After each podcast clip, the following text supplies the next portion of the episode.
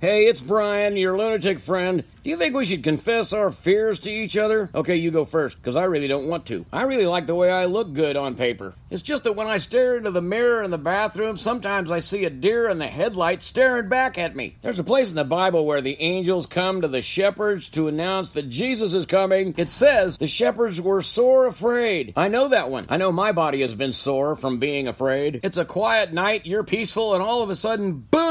A burst of stuff stuff you've never seen before cracks the sky. Hey, the angels were happy, but it didn't make the shepherds feel too good. Okay, my first confession of fear is that I read the Bible because it's a pocket guide for the panic stricken. My fear is I don't have an aerial view of the mess I'm in. Did you know that the Bible uses the word fear not 365 times? That's one for each day of the year. Okay, it's actually two words. It's a good thing that God didn't make me a prophet because I project the worst things. Yea, though I walk through the valley of the shadow of death, I will fear no evil, for thou art with me. I probably quote that verse more than any other. You ever notice the King James Version starts that verse off with yea? Personally, I don't see anything to cheer about. I don't know about you, but God speaks to me in unfinished sentences. But then, of course, I pause in the wrong places. I'm walking through the valley and I will fear. God has to interrupt me. He always says, It's the valley of the shadow of death. It's a valley. A valley, not a box canyon. Oh my, I never thought of it like like that, and somewhere in that valley, I think there's a nutshell sermon right there.